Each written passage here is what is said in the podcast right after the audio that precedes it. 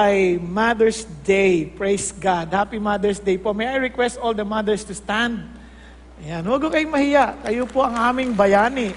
Praise the Lord. Yun. Praise the Lord. Alam mo ninyo, ang mga nanay, ay, wag kayo po, kayo po, hindi pa kayo po, hindi pa kayo po. Marami pa kayong gagawin, maghuhugas pa kayo ng plato.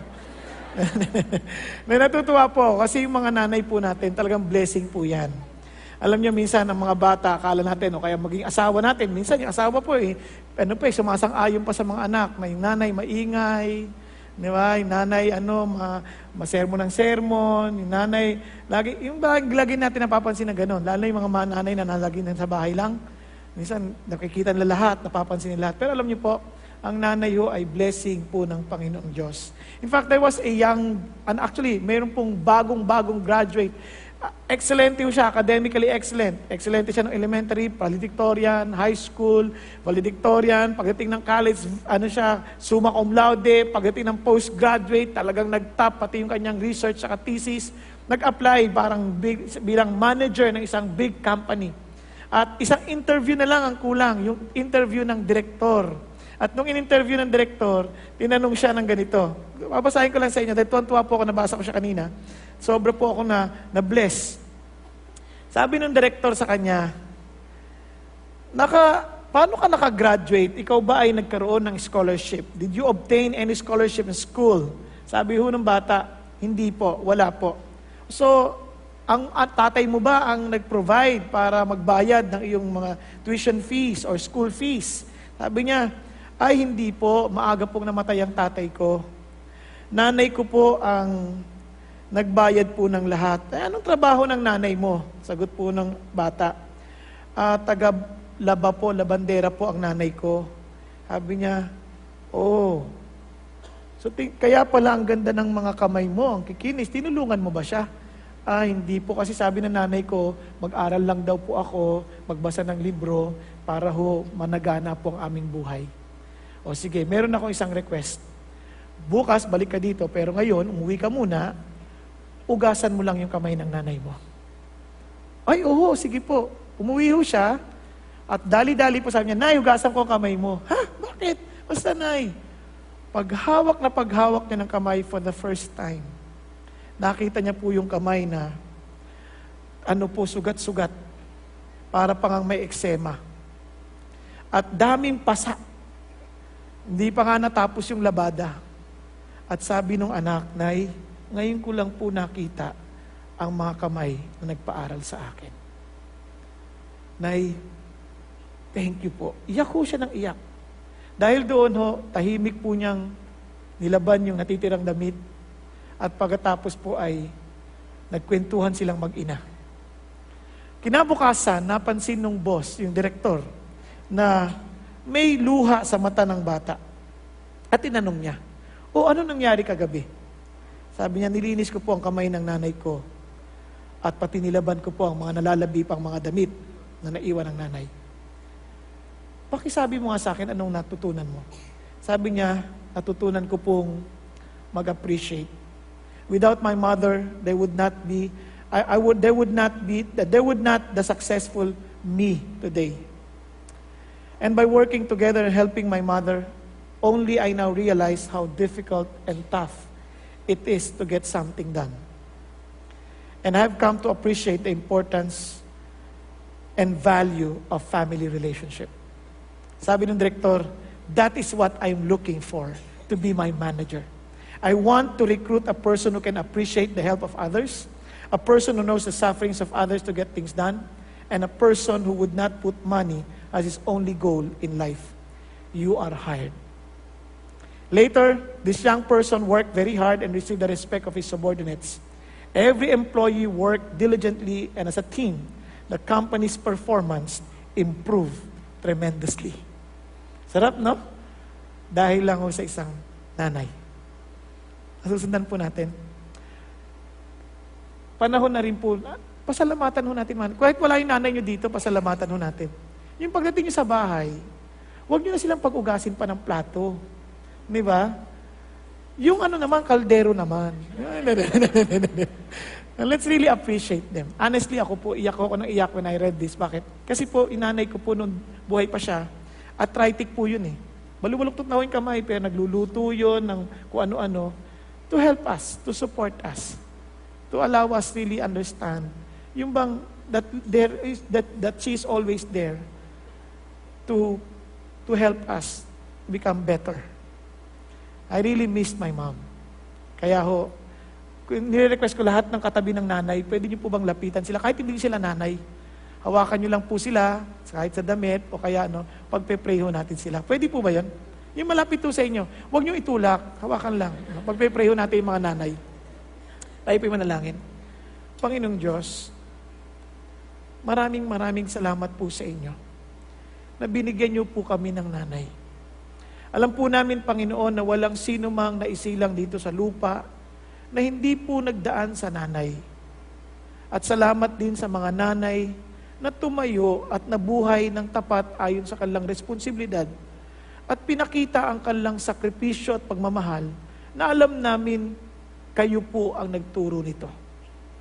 Salamat po Panginoon na ginawa po, binuo po ninyo ang isang pamilya upang maunawaan namin ang pag-ibig ninyo sa amin sa magitan ng mga taong binigay nyo sa amin tulad ng nanay. Kaya tinihingi ko Panginoon, sila po'y iingatan ninyo. Sila po'y palalakasin ninyo.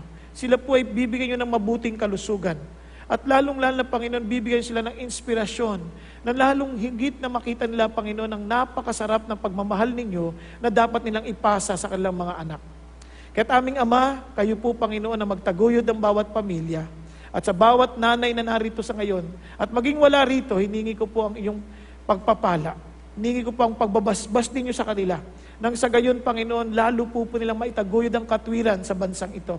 Tulad po, Panginoon, ng sabi ni Winston Churchill, aming Ama, sabi po niya, kung gusto niyo pong umunlad ang bayan, tawagin niyo ang lahat ng nanay. Father God, we enlist the mothers and we just trust you, Father God, that you will really build and allow this nation to prosper again as you allow the mothers to walk with you faithfully. And bless them indeed, Father God, with your words. Thank you, God. In Jesus' name we pray. Amen and amen.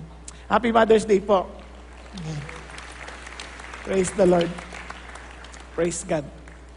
Ako po yung masayang masaya kasi nakita ko na ho asawa ko at yung mga anak ko. Kasi kanina ho, tumawag sila, pa, baha ho dito sa daan. Eh, sabi ko, sige, umuwi na kayo kung hindi kayo makakatawid.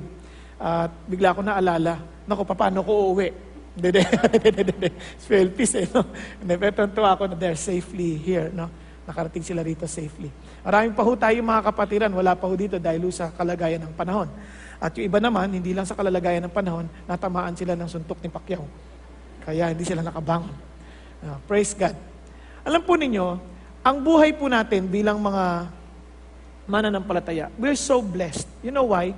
Because the Bible clearly says that if we fully, we, we, we faithfully obey the Word of God, if we faithfully understand the ways of God, we will surely be prosperous and have good success. It is not a prosperity teaching. Kasi ang prosperity teaching, yung parang kahit wala kang ginagawa, basta i-pray mo lang, i-claim mo lang, iyo na yan. Di ba? Pag gusto mo ng kotse, hawakan mo lang yung kotse, claim mo, iyo yan. Hindi ganon. Ito sabi ng Lord, it is a prosperity where your character is changed. It is not a prosperity in terms of numbers, in terms of wealth, but a prosperity in terms of understanding what life is the, the understanding the priorities of life, understanding yung talagang yung totoong buhay. And alam niyo po, no one really becomes successful without learning how to relate properly with people. Wala hong tao nagtatagumpay na hindi marunong makitungo at makiugnay ng tama. Alam niyo, dito sa atin sa bansang Pilipinas, hindi maraming tao hindi marunong makitungo. No? Napansin ko kahit sa mga tindahan, sa mga tindahan, pag namili ka, di ba, pag namili ka, at tanong-tanong ka, magkano to, magkano to, magkano yan, tapos hindi ka bumili, pag talikod mo, nako, pag-uusapan ka nila. Naintindihan niyo po? Pag-uusapan, ay, yabon, tanong na tanong, di mo pala bibili, kuripat. Tahimik lang yan, pa sa labas, nakangiti yan. Di ba? Ganun no, ang marami. Hindi marunong. Iba nga po ay magde-demonstrate pa nga, eh, magde-demo yan sa bahay ninyo, magde-demo yan, magde-demo yan. Masayang masaya, magde-demo yan. At magpapaliwanag ng alam paninda. Pag di ka bumili, ang lungkot niyan. Kahit anong request mo, oh, salamat to. Wala na ho yung saya, wala na ho. Tapos hindi nila naintindihan na Hindi man bumili yan, pero pag nakita nilang mabuti kang tao at masaya kang tao, masaya kang nagsilbi sa kanila, matutuwa yan, alam mo, marirekomenda ka pa sa ibang tao. Tama, mali? Kaya nga sa tuwang tao, sabi ng kaibigan ko, sabi niya, alam mo, kaibigan pa lang, yaman na. Ginamitan niya pa ako, sabi niya, isipin mo lang kung meron kang isang daang kaibigan at nagkaroon ka ng problema matindi, kailangan mo ng isang daang libong piso. At nalaman ng mga kaibigan mo, talagang ikaw ay nangangailangan. Tinext lang yan, nagkaroon ng network. Uff. At nagbigay ng tig isang libo. Di tapos na yung problema mo. Di ba? Hindi ko sinasabi makipagkaibigan tayo na inisip mo may isang libo.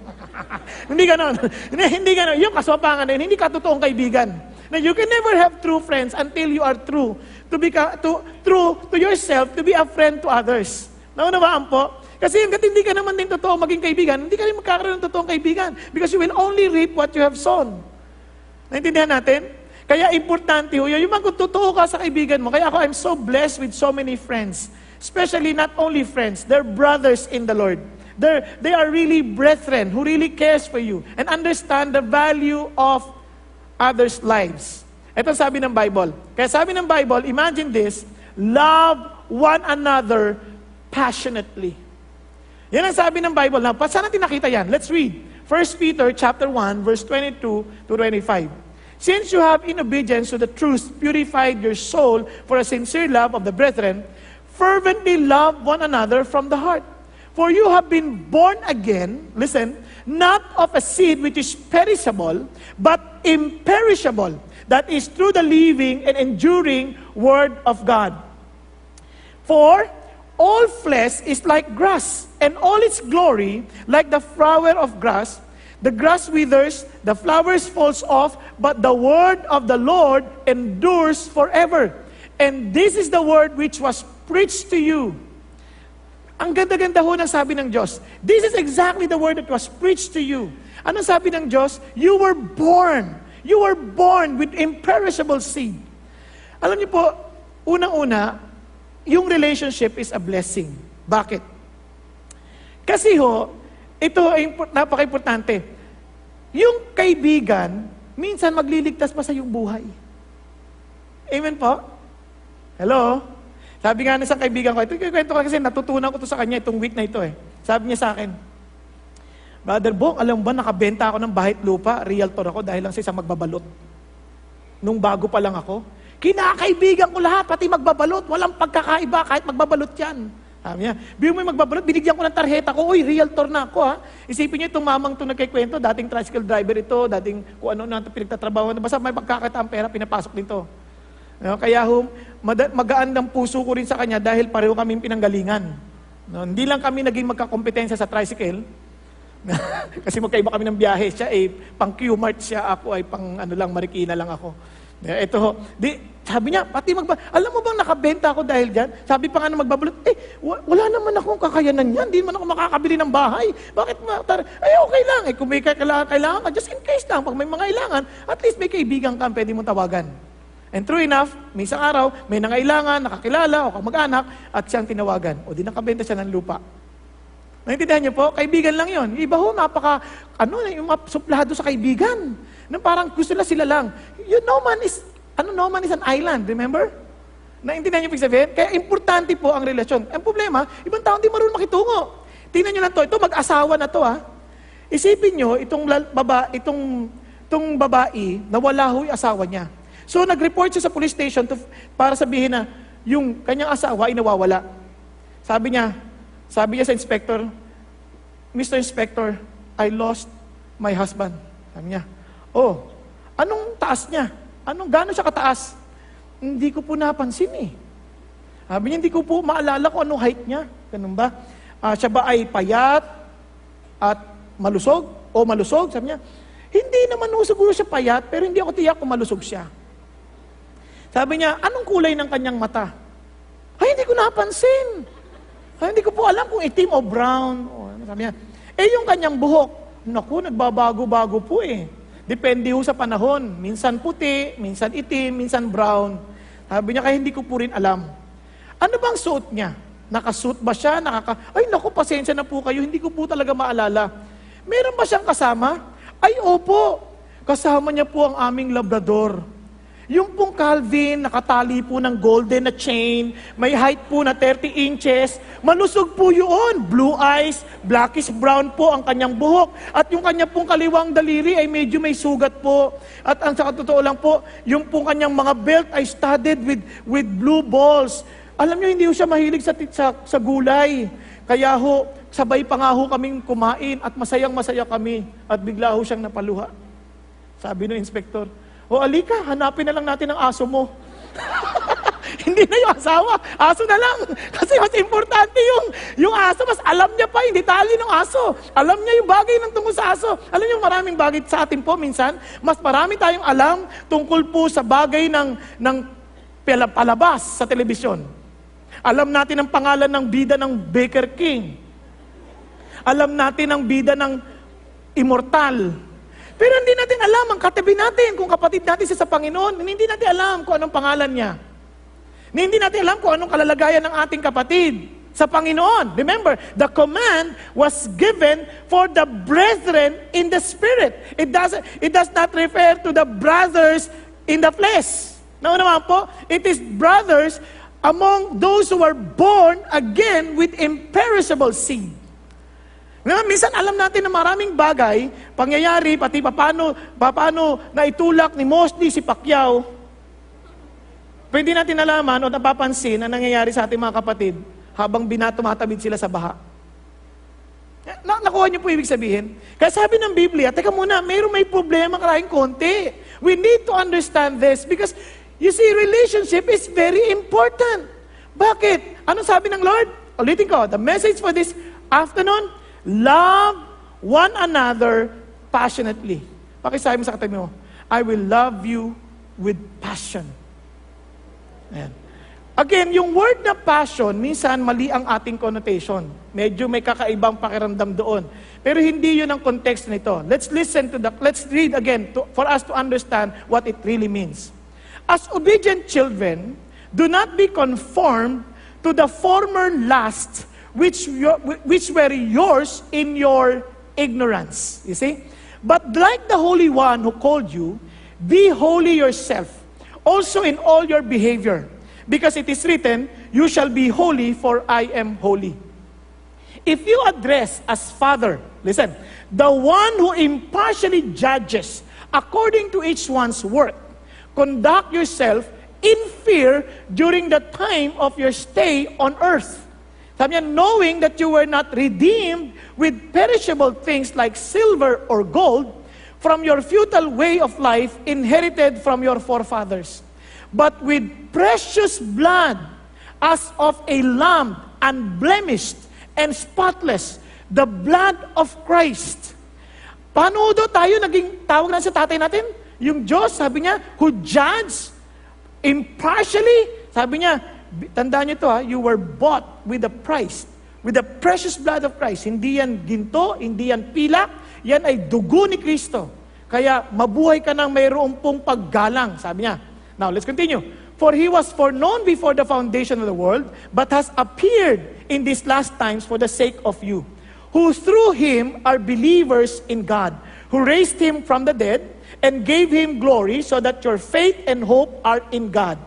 Since you have, in obedience to the truth, purified your souls, listen to that, for a sincere love of the brethren, fervently love one another from the heart. Pansin niyo po, yung pagsabi niya, kay dahil dito, mahalin niyo ng mayroong katotohanan, ang yung mga kapatiran, may totoong passion or fervency. At sabi nga nun, from the heart. Kasi parang redundant na, no? Paulit-ulit. Because yung words during that time was not enough to describe the passion that requires this kind of love. Itong bagay na ito ay hindi bago. This was already been taught in the Old Testament. And just for us to understand this, punta muna tayo sa Old Testament.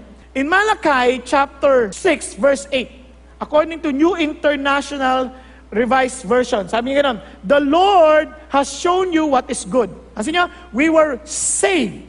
We were bought with a price, with the precious blood of His Son, Jesus Christ. The Lord has shown you what is good. He has told you what He requires of you. Now that we have experienced the goodness of God, what does God require of us? Ano sabi niya? Sabi niya, you must love, I mean, you must treat people fairly, then you must love others faithfully, and you must be careful to live the way your God wants you to do. Now, tingnan niyo po yung mabuti. Yung pong love others faithfully, yung phrase na yan, ang Hebrew word niyan ay kesed. Kesed. Now, yung kesed na yan, kung babasahin niyo yung Bible ninyo, yung pong word na yan, if you happen to see your own Bible, with your own version, some of them, some, ano, some translations, ang tinang ginamit po ay loving kindness, yung iba naman po ay mercy, yung iba naman po ay goodness. Naintindihan po? Iba-iba yung translation kasi wala pong eksaktong salita to describe kesed. Kasi it actually describes God's covenant love for His people. It is passionate, merciful, pursuing, and unrelenting kindness that overlooks their inability to repay Him or even return His love. Grabe, no? Yan ang ibig sabihin niyan. Yung love na yan, kaya sabi niya, Lord, when I tell you to fervently love one another, I'm telling you to love with such passion as God showed His love towards us. Alam niyo, maintindihan niyo to sa pag-ibig ng isang nanay. Yung pong isang bata, di, siya po, sila po ay mahirap. Yung nanay niya po ay bulag, ay tanggal ang isang mata. Natanggal. Para nakakita na kayo ng nanay nakata, para hindi mabuksan yung dito yung isang mata. Nakakita na kayo ganon? Kakatuwa naman eh. Yung tulog sabi niya. Oo, oo siya eh. Yung gising di sumasagot eh. No, no. Sorry, sorry. sorry. Nasa taas eh. Now, di, isang matanggayan, pikit, ano? Etong bata, di nag-aaral. Pinuntahan ng nanay sa school, di may nakalimutan. Biro mo ba naman tong batang, pag sabi, anak, naggalit. Sabi niya, ano ka ba? Ba't ka pumunta dito? Nakakinis ka naman. Pagtatawanan ako ng mga classmate ko, tinulak pa yung nanay. Tinulak, sabi niya, ano, kakainis ka. Sabi niya, inis na inis siya. Tapos umalis. Totoo nga, pag alis ng nanay, tinugtutukso na ng mga bata. Alam niyo naman mga bata, walang galang yan eh. Sabi niya, ah, nanay mo, one eye jack, one eye jack. Tinugtukso na. Di kawawa yung bata pag uwi sa bahay. Galit na galit. Galit na galit yung ano yung yung bata. Sabi niya, "Nanay, ang labo mo. Ba't ka pumunta sa school? Pinagtawanan tuloy ako. Sana mamatay ka na. Ba't ka pa kasi nabubuhay eh?" Grabe yung bata, walang galang. Isipin mong sabihin niya sa nanay niya yun, yung nanay yun, hindi sumasagot. Tahimik lang. Hanggang sa, nung gabing yun, bagamat yung bata, habang sinasabi niya, nasasaktan din siya. Nung gabing yon, natulog, nagising siya. Pagkagising niya, nakita niya, papunta sa ano, para uminom ng tubig, nakita niya yung nanay niya, umihikbi ng tahimik kasi parang hindi siya magising, umiiyak sa kusina. Na, nagulat yung nanay, nakita siya doon. Pero pagkakita kanya, hindi niya lang pinansin, parang wala lang. Parang galit pa rin. Parang, alam niyo yung walang, mga batang walang utang na loob. Di ba? Galit pa rin. Pero yung bata, nangako, sabi niya, pagbubutihan ko pag-aaral ko para makaalis na ako sa nanay kong ito at hin- maalis na ako sa kahirapang ito. Yun ang sabi niya. And true enough, ginalingan niya, naging matagumpay siya, iniwan niya yung nanay niya. Pumunta siya sa, sa Seoul City. Ito po isang Koreano. Pumunta sa Seoul City. At doon sa Seoul City, umangat ang umangat ang kanyang buhay. Hanggang sa nagkaasawa siya at nagkaanak din. Angat na angat ang buhay niya. Isang araw, sa hindi inaasahang pagkakataon, dumating yung nanay niya sa bahay nila. Pagkatok na ganyan, no, sabi nung ano, nung anak, ah! Sabi, takbo yun na. Sabi niya, bakit? Kasi yung nanay niya, ang trabaho, kahit anong pagkakitaan, basta matulungan lang yung batang makapag-aral at lahat ng magagawa niya, gagawin. Kaya medyo pangit ang itsura. Madumi, hindi magandang amoy, amoy kimchi, at marami pang dagdag. Di ba? So, ito ho nangyari. Itong bata ngayon, sabi, para, nung nalaman ng, ng tatay, nakita niya yung nanay niya, para hindi masabing yun ang nanay niya, hindi alam kasi ng mga, ng, anong, anong, mga anak eh, so hindi alam ng apo. Para maging makatotohanan hindi siya kilala. Sino ka? Sabi niya, di kita kilala. Umalis ka dito. Sinigawan pa. Umalis ka dito, di ka namin kakilala. So sabi ng nanay, eh, pasensya na. Sabi niya, maling address ang napuntahan ko. Sorry. Di yun na nga po, di, bumalik na ho sila sa probinsya niya. At dumating ang pagkakataon na meron, po, meron pong reunion yung bata. May reunion, yung mga classmates. Sabi niya, darting ang anak ko. So ang ginawa niya, nag-iwan siya ng liham. doon sa eskwelahan para sa anak. At ito po yung sulat. Pakinggan po ninyo. My son, I think my life has been long enough now, and I won't visit Seoul anymore. But would it be too much to ask if I wanted you to come visit me once in a while? I miss you so much. And I was so glad when I heard you were coming for the reunion. But I decided not to go to the school for you. I'm sorry that I only have one eye and I was embarrassment for you. You see, when you were very little, you got into an accident and you lost your eye. As a mother, I couldn't stand watching you having to grow up with only one eye. So I gave you mine. I was so proud of my son that was seeing a whole new world for me in my place with that eye. I was never upset at you for anything you did. The couple times that you were angry with me, I thought to myself, it's because he loves me. I miss the times when you were still young around me. I miss you so much. I love you. You mean the world to me. Isipin nyo kung kayo ho yung nanay, ganun yung anak. Di ba? Siguro iba sa atin, sinusumpa na natin sura, ang kapal ng mukha mo. Di ba? Pagkatapos kitang bigyan ng mata, ganyan pa igaganti mo sa akin. Ha? Ha? Ang kapal mo. Lagot ka sa akin. Di ba? Hindi, oh, iba ho eh. Naintindihan niya pa rin yung nararamdaman. Alam niyo kung ano nangyari ho? Sabi niya, my world shattered when the, when the boy read it. The world shattered. Niya, my world shattered. Then I cried for the person who lived for me. My mother. Iyak siya ng iyak. Alam niyo kung ano nangyari sumunod? Gusto malaman? Wala na nakasulat doon. Wala na. But one thing I really learned, this is exactly the kind of love that God wants us to do for our brethren. Tingnan niyo ang katabi niyo. Would you be willing to love that person that much? Love one another passionately. Nasusundan po. Hello? Now, alam nyo, sa Bible, ang dami hong ganyang example. Isipin lang ninyo, si Ruth, isang Moabita. Siya po ay manugang ni Naomi, isang Israelita. Isipin nyo, di ba dito po sa atin, biruan natin, pag manugang ang, o kaya biyanan, ang hirap pakisamahan? Naunawaan po, kayo po mga babae, kasi mga lalaki hindi ho hirap makisama sa biyanan eh. Hindi, pero yung babae, yung babae na manugang at saka biyanan, hirap makisama madalas. Sino dito ang nahihirapan? Huwag ka magtaas, kita sa mukha. You know? Tsaka katabi mo ang biyanan mo. Hindi mo kailangan magtaas. Marami hirap na hirap. Kaya nga ho, ang biruan pa nga noon, di ba? Kahit sabi niya, ang pinakamasaya daw na kinasal ay si Adan dahil walang biyanan. Isipin niyo mga ganong biruan. Pero ito pong si Ruth, imagine niyo ha, yung biyanan niya, paalis na, patay ng asawa, patay ng mga anak, siya na lang naiwan. Tingnan niyo po yung puso ng isang kesed. Isa hong tinatawag na passionate love. Ang sabi po ni Ruth, sabi niya, huwag mong piliting iwan kita. O pabalikin ako sa, sa pabalikin ako nang hindi na ako sumunod sa iyo. Ang sabi niya, dahil kung saan ka man pupunta, doon din ako pupunta.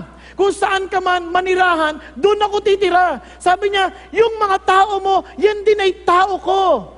Sabi niya, at kung mamatay ka, kung saan ka mamatay, mag-isa ka. Ganun ba? Hindi naman eh. Ang sabi niya, where you die, I will die. And there I will be buried. Grabing puso ito. Sabi ko, daig pa asawa. Kasi kung asawa nga, minsan hindi kaya, kaya yun eh. Yung my people, your people, ito, wag na tayo magbiroan. Di ba? Mga babae muna, babae muna. Natutuwa ba kayo? Nakikita niyo tumutulong yung asawa niyo sa kanyang kamag-anak?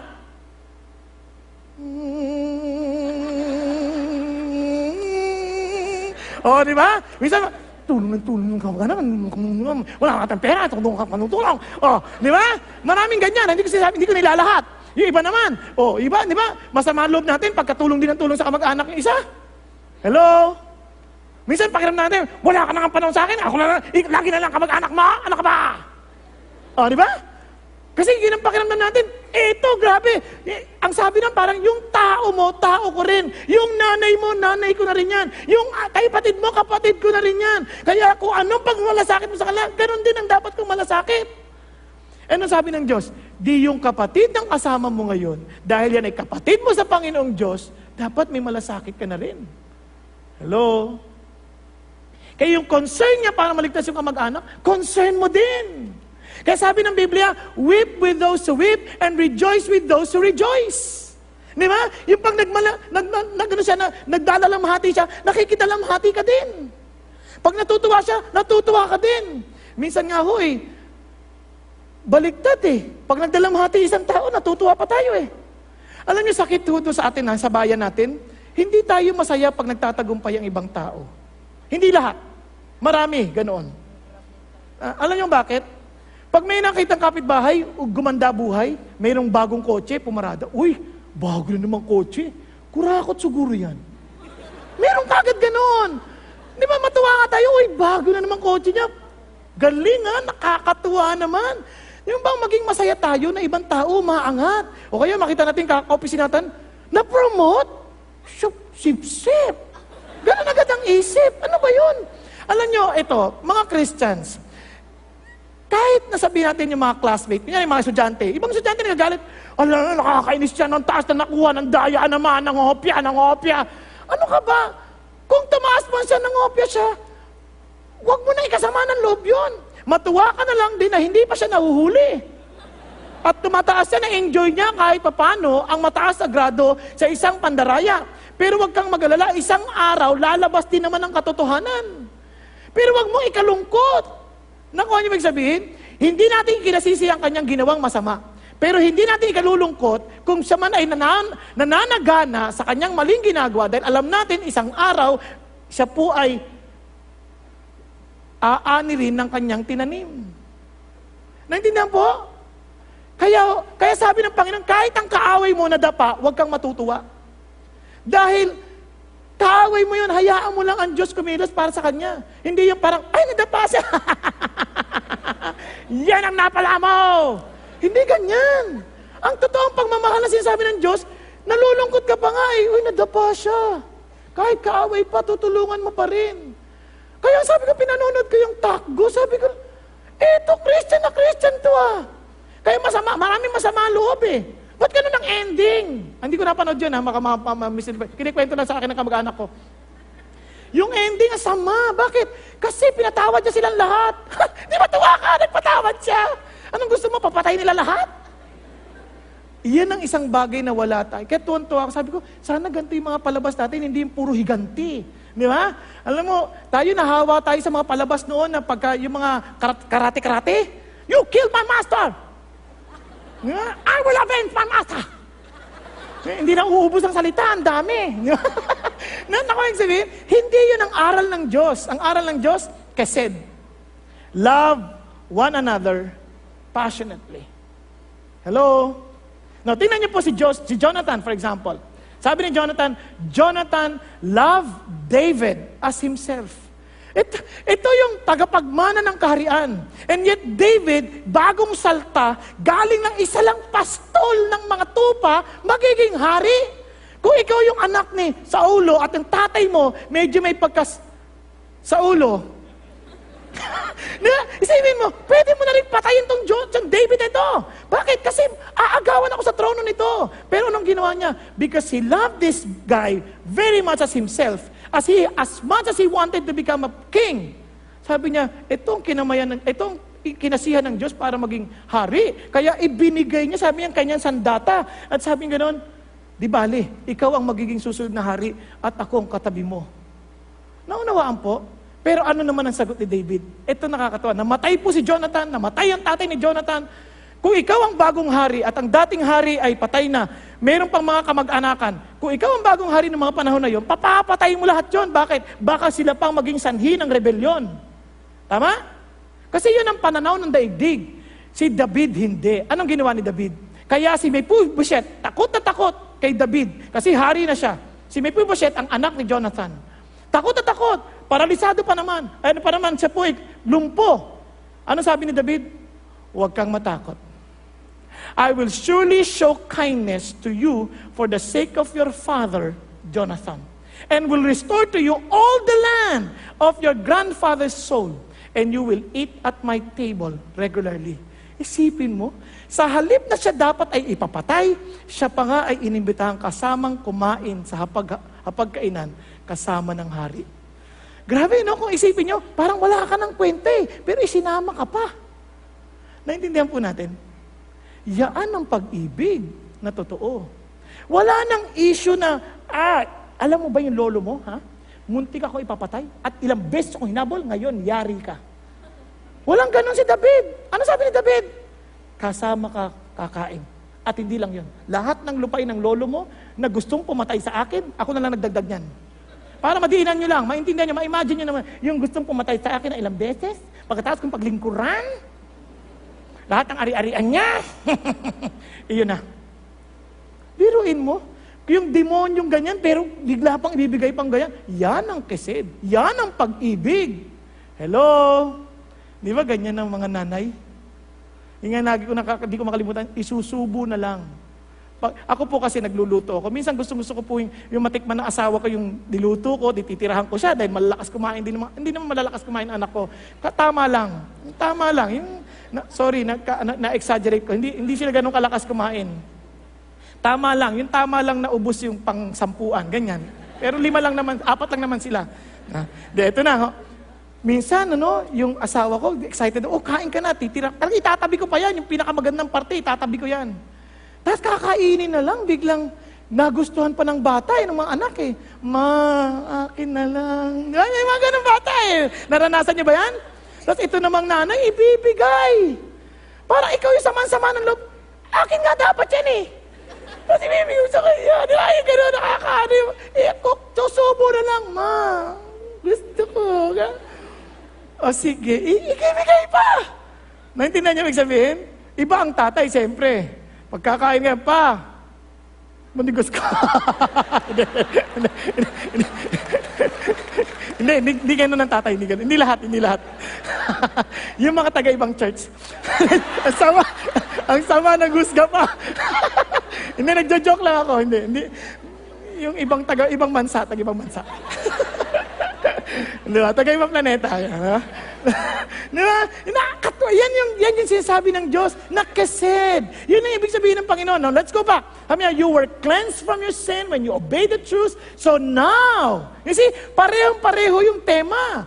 Now that you have seen the goodness of God, now that you were cleansed from your sin, when you obey the truth, so now you must show sincere love to each other as brothers and sisters, love each other deeply or fervently or passionately with all your heart. Grabe, no?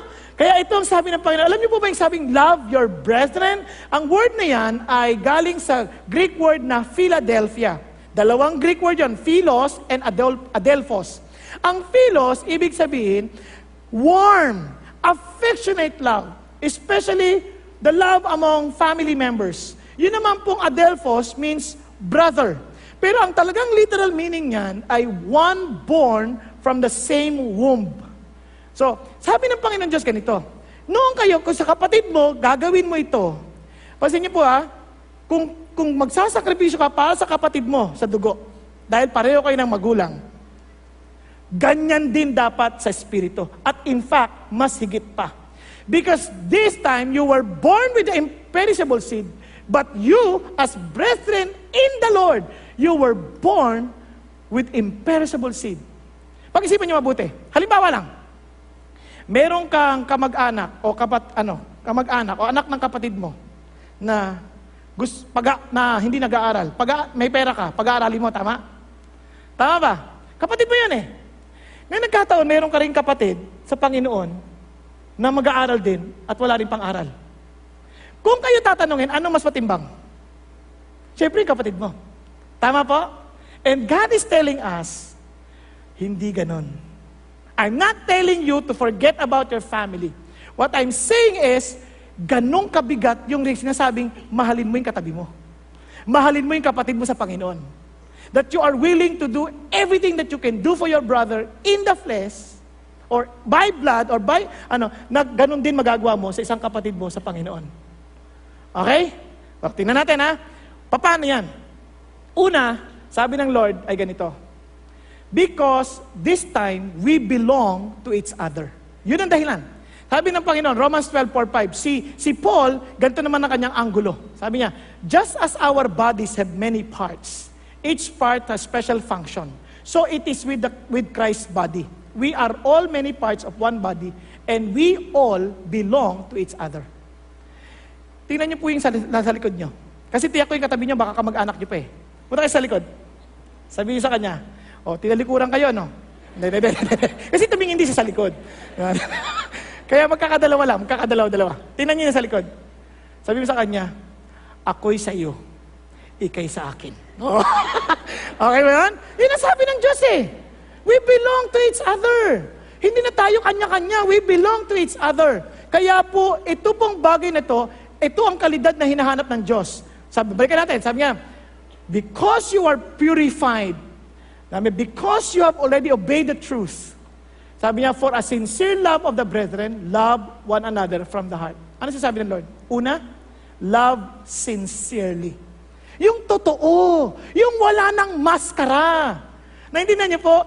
Alam niyo kung bakit? May mga tao, labas yung maskara eh. Naranasan ko ito nung nagtatrabaho pa sa Makati. Attend po ako sa isang fellowship. Ang saya-saya. Ang ganda ng fellowship. Kasi midweek service po yun eh. Saya-saya. Oh, I love you with the love. Nagyayakapan pa. Grabe. Nagyakap na ganyan. Meron pa nga doon, ang daming tato. Niyakap pa akong ganyan. Dahil ko, kakatuwa naman to. Grabe to. Talagang, parang, ang ganda ng pakiramdam. Di ba? Ito ang problema nung uwian na. Uy, siyempre, nagko-commute lang ako nung mga panahon na yon uwian. Ang uwian na ganyan, may jeep.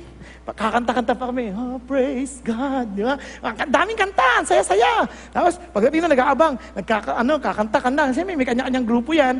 Eh, ako po, mag-isa ako nung panahon na yun. Yung jeep po, pumarada. Siyempre, un, sa tapat ko, kaya sarap eh. Pag upo, pag akyat kong ganyan, takbuhan! Mga galing sa service, takbuhan. Pag hawak kong ganyan, nakahawak yan, pug! Tama yung siko sa mukha. Pug, oh! Oh, I love you with the love of the Lord. Pero ang sakit. Di ba minsan ang daling ganon, yung pagka okay lahat, parang, oh, I love you. Pero pag mahuhuli ka na sa pag-uwi, nakalimutan mo na, may Bible kayo pare-pareho. Pug, pug. Tabi, tabi, tabi. Di ba? Pati sa upuan, nakikipag-unahan. Hindi naman, hindi lang naman sa jeep yan, kahit naman sa elevator eh, di ba? kahit escalator, di ba? Kahit sa parking. Hello? Nasa parking, ano ba naman yan? Sumingit pa. Christian pa naman. Alam nyo, dalawa pa rin tinamaan doon eh. Pati tayong mga self-righteous. Naunawaan po. Kaya nga ang sunod na sabi ng Lord, go the distance. Our life should go the... Alam niyo yung word na fervently? Walang exact word niyan sa English. Ang word niyan sa non-biblical ano, references during that time ay yung mga kabayong tumatakbo ng malalayong lakbayin. Kumbaga sa atin po, eh, kasi meron, wala po ako maisip na laro na medyo malapit sa ganon. Na, na, nakakita na, nakapanood na kayo ng laro ng American football? Hindi yung soccer football, ay soccer football, yun ang totoong football kasi paa talaga lahat yun eh. Yung American football, kalahating football lang yun. Kasi tinatakbo yun, eh. tinatakbo ganyan. Tapos saka sisipain na sa huli na, sa huli na. Okay? Kaya ito, yung American football. Yun ang gagawin nila, pag nasalo na ng, ng, ano, ng runner, dadali niyan, i-stretch yan para mag-touchdown. Tama? I-stretch down. Yun yung word na yun, yung parang i-stretch yan to get to the goal. Yung sabi niya, yung go the distance, ito yung sabi niya, talagang you will go to the limit, talagang to, to, yung that will last, last, last, that you're willing to. Yes, sige, mamahalin pa rin kita. Yun yung katabi mo. Daming pagkukulang, no? Hello? Yung anak mo na parang, ano ba to? Meron bang kayo narinig na nanay na nagsawa na sa anak? Pwedeng nasabi, pero hindi naman totoo. Kasi naalala ko yung anak ko nung bata pa yung ba, uh, namin, iyak na iyak na, puyat na puyat na. Iyahagis na kita. Yung ganon. Salita lang yon Pero nung naisip niyang ihahagis na, biglang iiyak. hindi ko kaya ihagis ka. Hindi. Di ba? Nakuha niyo po, maraming, mag, maraming magulang hindi nila matitis yun. Yun yung distance. Sige, willing pa ako to go the distance. Willing pa ako. Yan ang totoong pagmamahal. Yan yung sinasabi ng Diyos, love fervently. Yung hindi, yung parang, dulo na to eh. Stretch pa. Dulo pa eh. Stretch pa. Stretch pa. Stretch pa. Parang sa bansa. Marami sa atin gusto na umalis sa bansang ito, di ba? Hello? Aminin niyo na. Pero sabi, Lord, de, stretch ka pa. Wala ka namang visa eh. Stretch ka. Stretch ka. God is telling you, you have no choice. Because loving the brothers is not a choice. Why? Parang sa kapatid, you did not choose a brother, you did not choose a sister. Kasi nandyan na yan eh. But you have to love your brother, you have to love your sister. Ganon din sa bagay ng Diyos. We don't choose our spiritual brethren.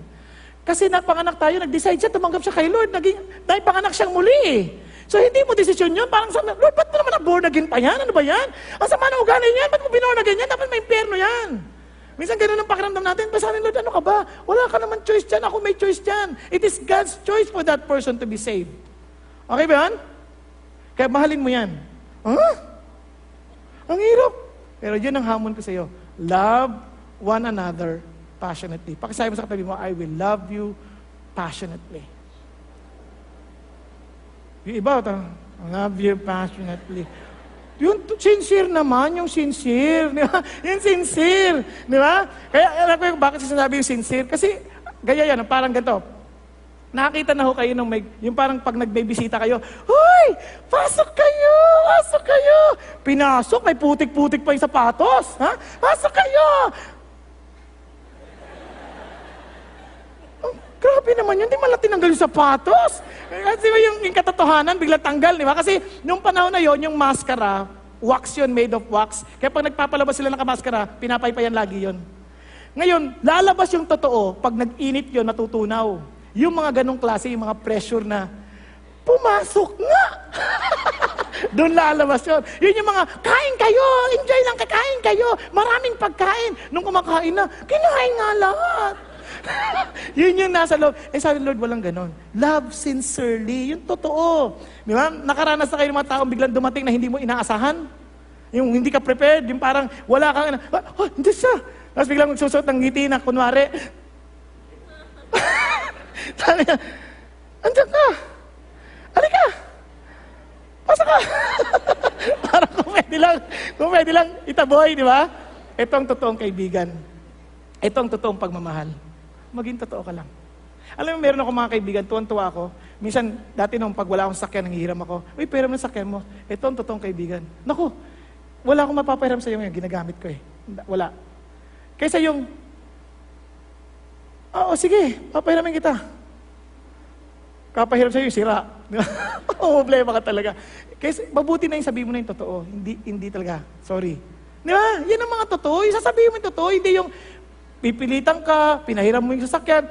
Hiram naman, hiram ng hiram. Di na nag-iisip. Kalam niya, wala akong gamit. Kaya ako binili nga yun para may sakyan ako eh. Eh, ba't pinahiram? Masama ng palaloob mo. Nakanyag sabihin? Hello? Ano sabi ng Lord? Love one another passionately. Ah, upo ka. Ba't mo binigay upuan? Akin yan eh. Uh, wag na upo ka. Upo ka. Enjoy. Kaya po tuwan-tuwa po ako dahil itong bagay nito napaka-imposibleng gawin. Parang, Lord, hindi ko to kaya. Kaya nga ang sabi ng Lord, okay, ito gagawin mo. Ito lang part mo. Obey the truth, which really a synonym for faith. Trust God. Gawin mo lang. Then, itong part ng Diyos. He will cause us to be born again through the seed of the Word of God. Hindi ho natin kaya yon. Ito po ay dahil sa isang bagong nature. One time, meron po ako mga kausap and they were planning to travel. Pakiramdam ko at that time, ano ba to, pinariringgan ba ako na para tulungan ko sila? Yung gano'n, no? alam nyo kasi masamang tao rin ho ako eh. Nag-iisip din ako na hindi magaganda. Sabi ko, ano ba to pinariringgan ba ako para, eh ako ayaw na ayaw kong pinariringgan ako eh. Lalo hindi ako tumutulong. Ayaw na ayaw ko yun.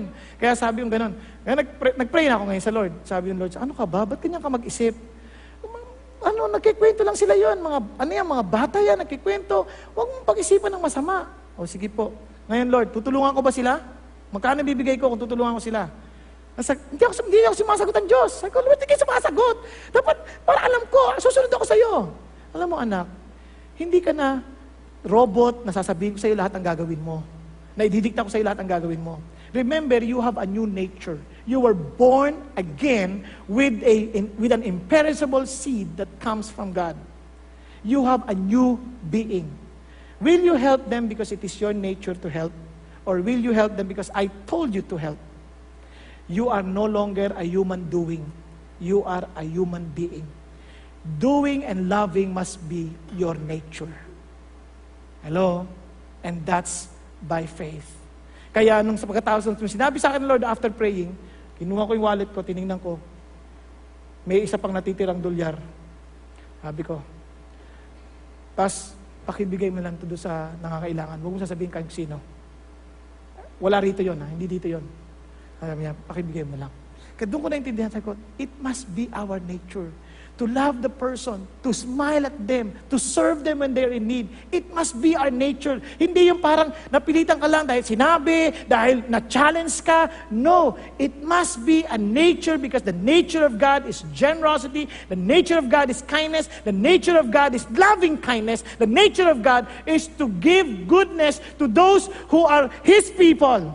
Yan ang nature ng Diyos. And if Jesus is in you, that should also be our nature. Amen?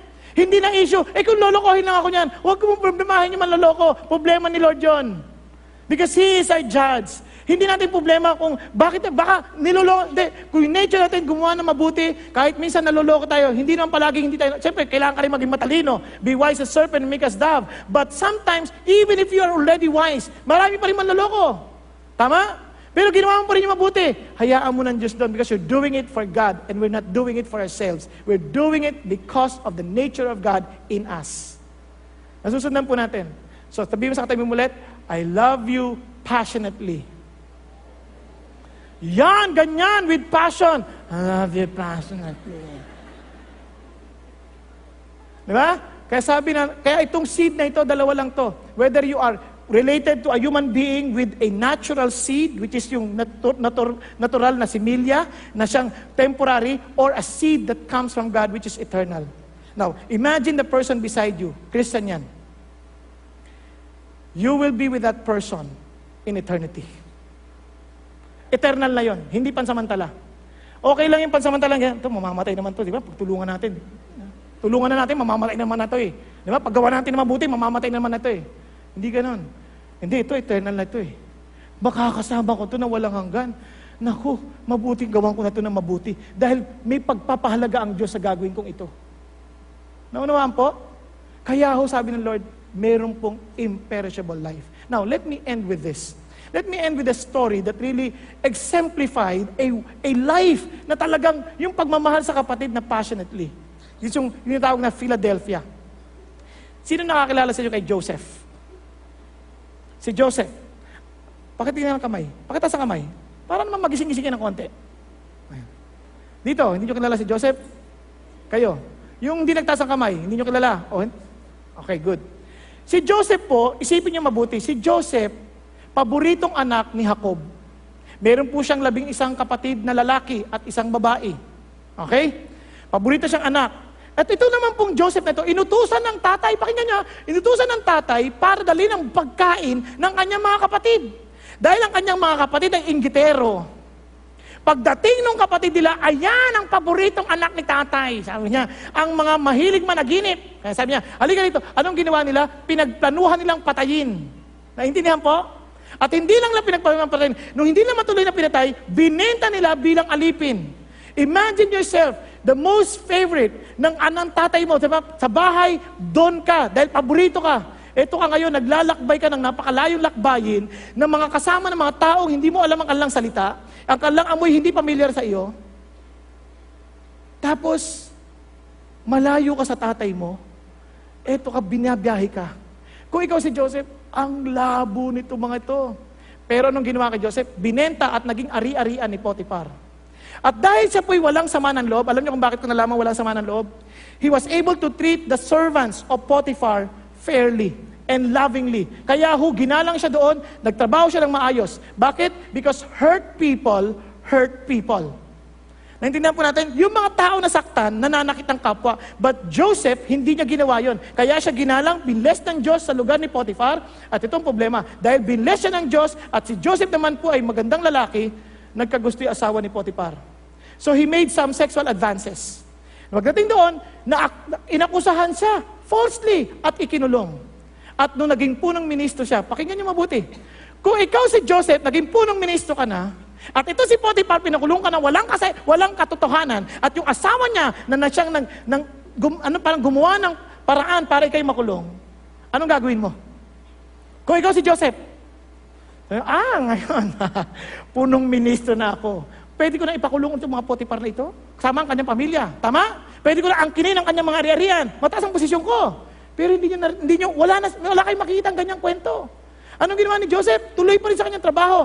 At dumating ang panahon na ang kanyang mga kapatid ay dumating sa kanyang lugar. Hindi siya nagpakilala. Tingnan niyo po yung puso ng Joseph. Kung paano niya ho minahal with passion ang kanyang mga kapatid. Then Joseph could not control himself before all those who stood by him. And he cried, Has, Have everyone go out from me. So there was no man with him when Joseph made himself known to his brothers. Sabi niya, he wept so loudly that the Egyptian heard, heard it, and the household of Pharaoh heard of it. Then Joseph said to his brothers, I am Joseph. Is my father still alive? But this brother could not answer him for they were dismayed at his presence. Abi mo salitang dismayed? Ang ibig sabihin, sobrang takot. Natakot sila. Hindi sila makasagot. Ang sabi ni Joseph, and Joseph said, to his brothers, Please, come closer to me. Sipin mo ha, pagkasabi ni Joseph, kung ikaw kapatid, patay na tayo nito. Di ba? Iniisip ko ako si Joseph, kaya lapit kayo, lapit kayo. Okay, well, tigas ng ulo nyo. Kaya, pwede na eh, pwede na eh, di ba? Kasi siya, punong ministro na eh. Ngayon sabi niya, lapit kayo. Sabi niya, I am your brother Joseph. Hindi niya nakalimutan ang kanilang ginawa.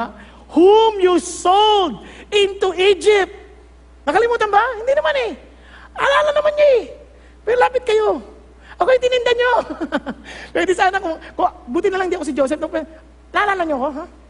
Ako yung binenta ninyo, ha? Ha? Hindi. Ito sabi niya, ako yung binenta niyong kapatid sa Ehipto. Ang sabi gano'n. Ang sabi niya, pero, huwag na kayong malungkot. Huwag kayong magalit sa inyong mga sarili. Because you sold me here. You see, God sent me here before, uh, before you to preserve life. You know what Joseph was telling us? The reason why God told us to love our brethren passionately, regardless of what they can possibly do against us, because God is still in control. He is still the chief executive officer that He will not allow, anything that will not do us good. Naintindihan po natin? Parang, wala, si Joseph, kaya kong mahalin to. Bakit? Because God brought me to Egypt before you did. Siya nagplano nito. Hindi kayo. Kaya si Lord pa rin ang CEO. Kaya hindi ko kailangang magalit sa inyo. Alam nyo kaya tayo minsan nagagalit? May mga nagawa ang tao sa atin na parang hindi natin type. Palagay nyo kaya, hindi alam ni Lord yun? Palagay nyo kaya, hindi pinayagan ng Diyos yun para mangyari? Hello? Pinayagan niya yun. Di man natin maintindihan ngayon, maintindihan natin isang araw. Bakit? Kasi mabuo na ang palatuntunan ng Diyos para sa isa't isa sa atin. Naunawaan po. Hello? Ito sabi ng Panginoon, For the famine has been in the land these two years, and there are still five years in which there will be neither plowing or harvesting. Kaya ito pong mga kapatid, di mo maintindihan. Kaya sabi niya, huwag kayo mag-alala, you shall live in Gosh, in the land of Goshen, and you shall be near me. Yan ang totoong puso ng pagmamahal. Walang anumang paghihiganti. Walang anumang isip ng mga nakaraang pait. Naunawaan po? Now, tuloy natin. Sabi niya, There I will provide for you, for there are still five years of famine. And sabi niya, He kissed all his brothers and wept on them. And afterward, his brothers talked with him. Niyakap, hinalikan, at saka sila nagkwentuhan ulit. Sarap, no? Parang, niisip ko to, kung si Joseph to, hindi ko magagawa to. Kung hindi talaga sa biyaya lang ng Diyos, kung hindi talaga sa nature ng Diyos, hindi natin kaya ito.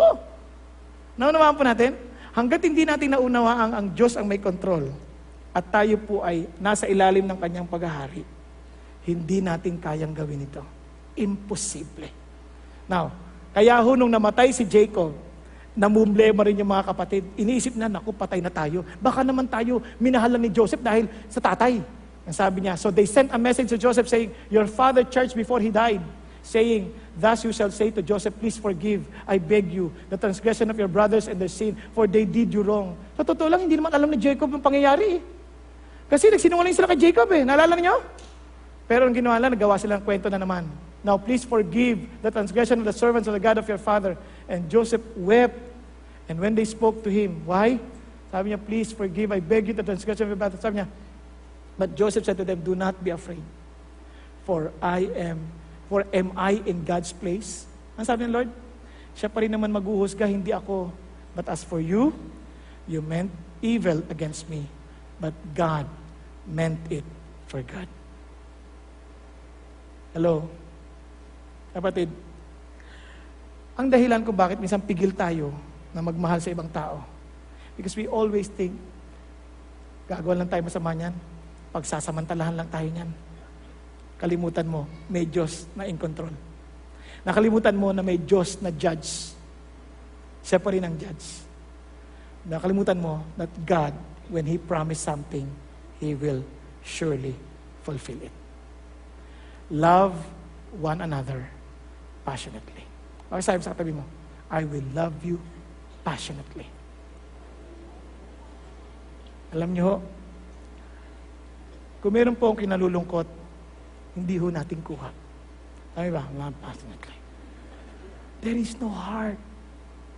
Yung bang, yun lang comfort of living our own cuteness, appearances, hindi natin magawang iwan. Sa kapatid mo. Yung kamag-anak mo na nga yung katabi mo eh. Hindi, mo pa hindi pa kayang kapatid mo lang sa Panginoon, kamag-anak mo na rin. Hello? Naintindihan niyo pa yung sabihin? Kaya ito po isang bagay na wag nating kakalimutan.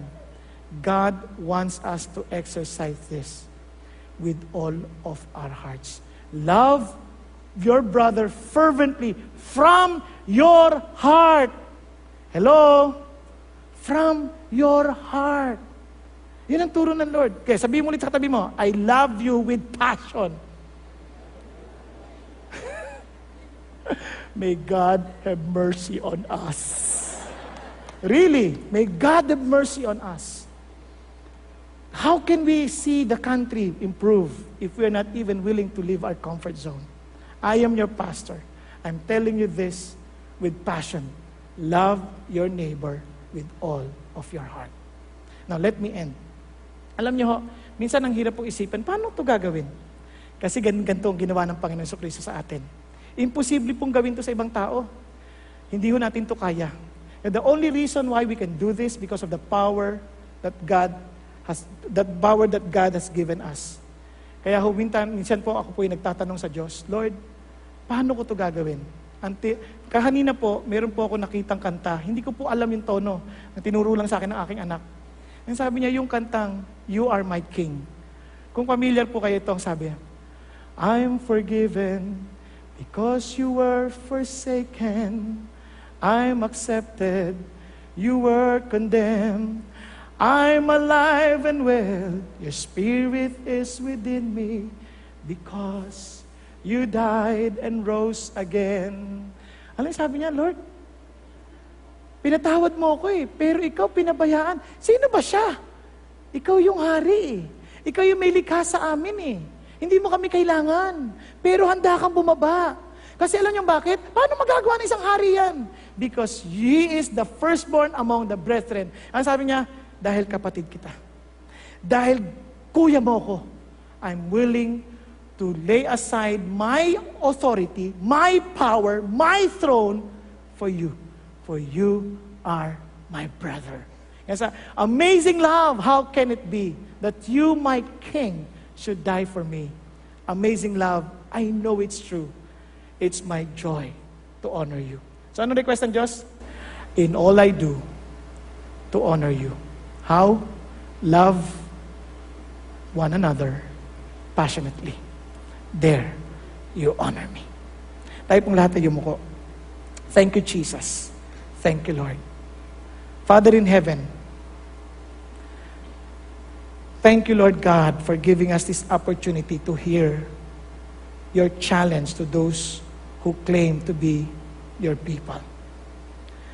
Lord, we understand the condition of our country. Lord God, we need to exemplify the sacrifice, the love that this country needs, oh God.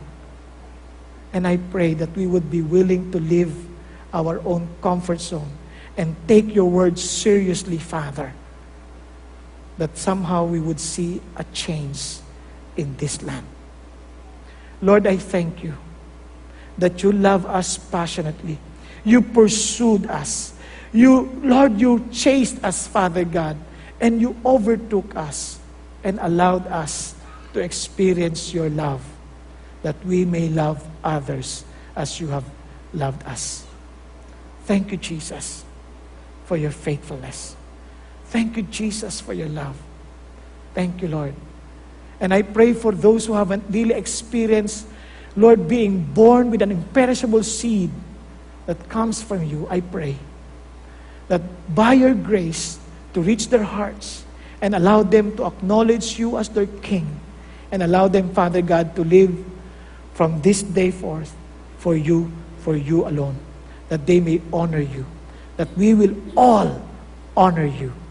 And thank you, Jesus, that righteousness exalts a nation, but sin brings disgrace to the land. Father, we thank you that by your grace and mercy, you will fill this earth with love as your people, spearheads, loving one another passionately. In Jesus' name we pray. Amen.